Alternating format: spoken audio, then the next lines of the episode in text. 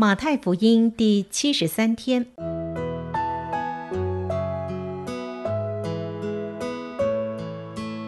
每日亲近神，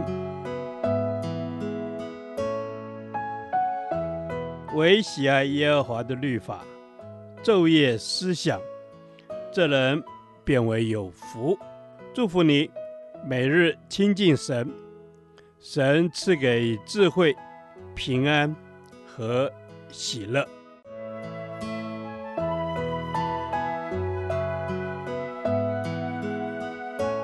这圣经能使你因信基督耶稣有得救的智慧。祝福你，每日亲近神，讨神的喜悦。马太福音二十一章三十三到四十六节，万古磐石。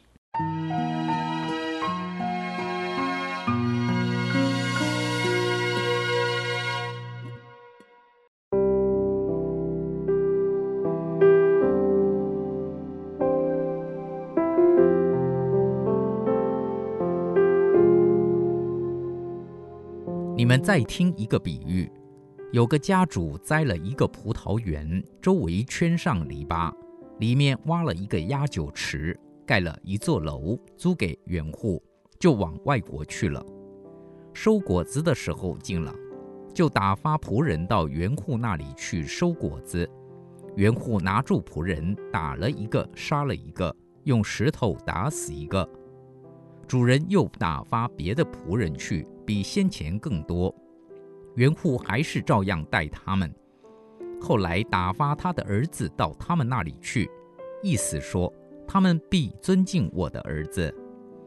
不料袁户看见他儿子，就彼此说：“这是承受产业的，来吧，我们杀他，占他的产业。”他们就拿住他，推出葡萄园外，杀了。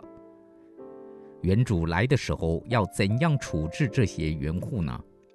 他们说，要下毒手除灭那些恶人，将葡萄园另租给那按着时候交果子的园户。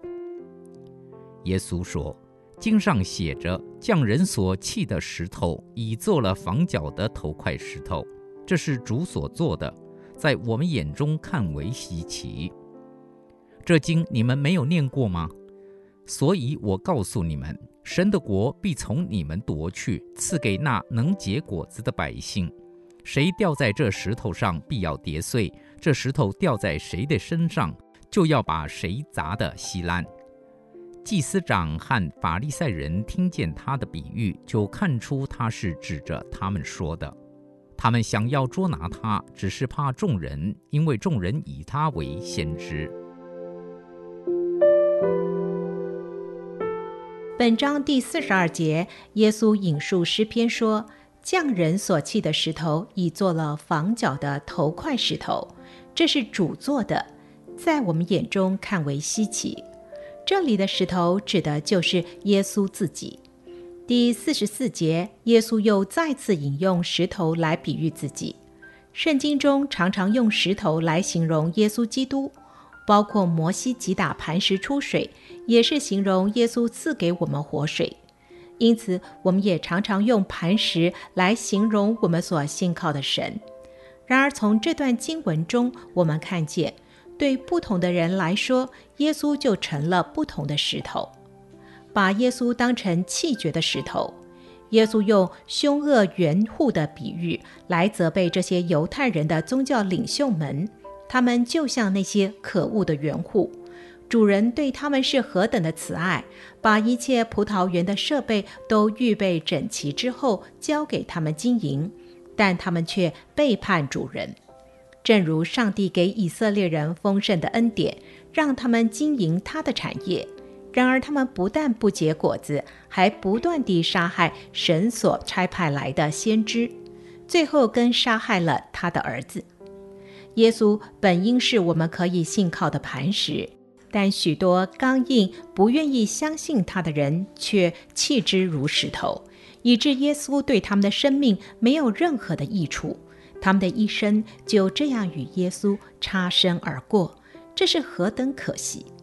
但愿神怜悯我们周遭的亲友，使他们没有一个人弃绝耶稣，把耶稣当成宝贵的房角石。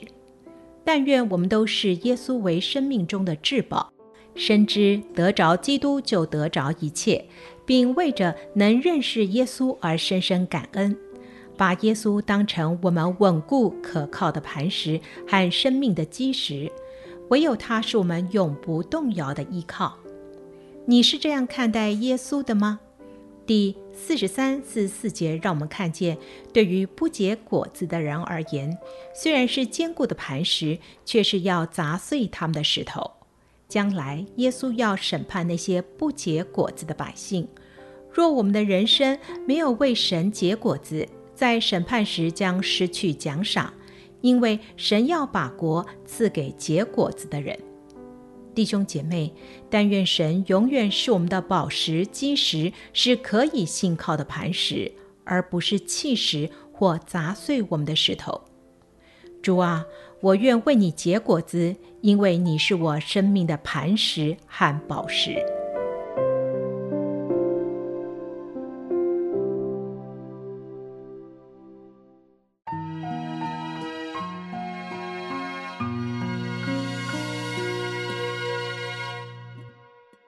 导读神的话，马太福音二十一章四十二节，耶稣说：“经上写着，匠人所弃的石头，已做了房角的头块石头。这是主所做的，在我们眼中看为稀奇。这经你们没有念过吗？”阿门。匠人所弃的石头，已做了房角的头块石头。主虽然是匠人所弃的，你却拣选为头块石头，是以此为基准的。主，谢谢你，那个被匠人所弃的石头，那些被人所呃厌弃的，主却是你所拣选的。嗯、主，因为你的意念高过我们的意念，你的道路高过我们的道路。哦，是的，主耶稣，你的意念和你的道路都高过我的。谢谢主耶稣哦。帮助我以你的眼光来看这世界以你的意念来想这些事情。阿门。主，我们要以你的意念来思想这些事情。主，让你的意念来高过我们的意念，让你的意念来成为我们的意念。主，谢谢你，主，让我们更多用属天的眼光来看待身边的人事物。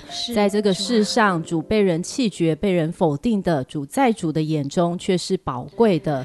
主，让我们更新我们的眼光，更多的主来。回应你自己的带领，阿门。是的，主耶稣更新我的眼目，主耶稣好叫我知道，即便是人所不看重的，是但是在你的眼光里面，你所看重的。谢谢耶稣，是阿门。主，我们要看重你所看重的，主你的眼光是我们所稀奇的，也是我们所要效仿的。主是的，谢谢你，主匠人所弃的石头，已做了房角的头块石头。主，你就是我们生命的房角石，你。就是我生命的根基，你就是万古的磐石。阿门。是的，主耶稣，你是我生命的根基，你是万古的磐石。谢谢你，你就是我的永远，你就是我的保障。哦，主耶稣，我赞美你。这是我们的祷告，奉耶稣基督圣名求。阿门。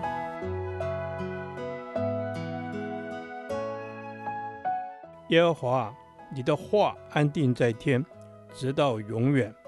愿神祝福我们。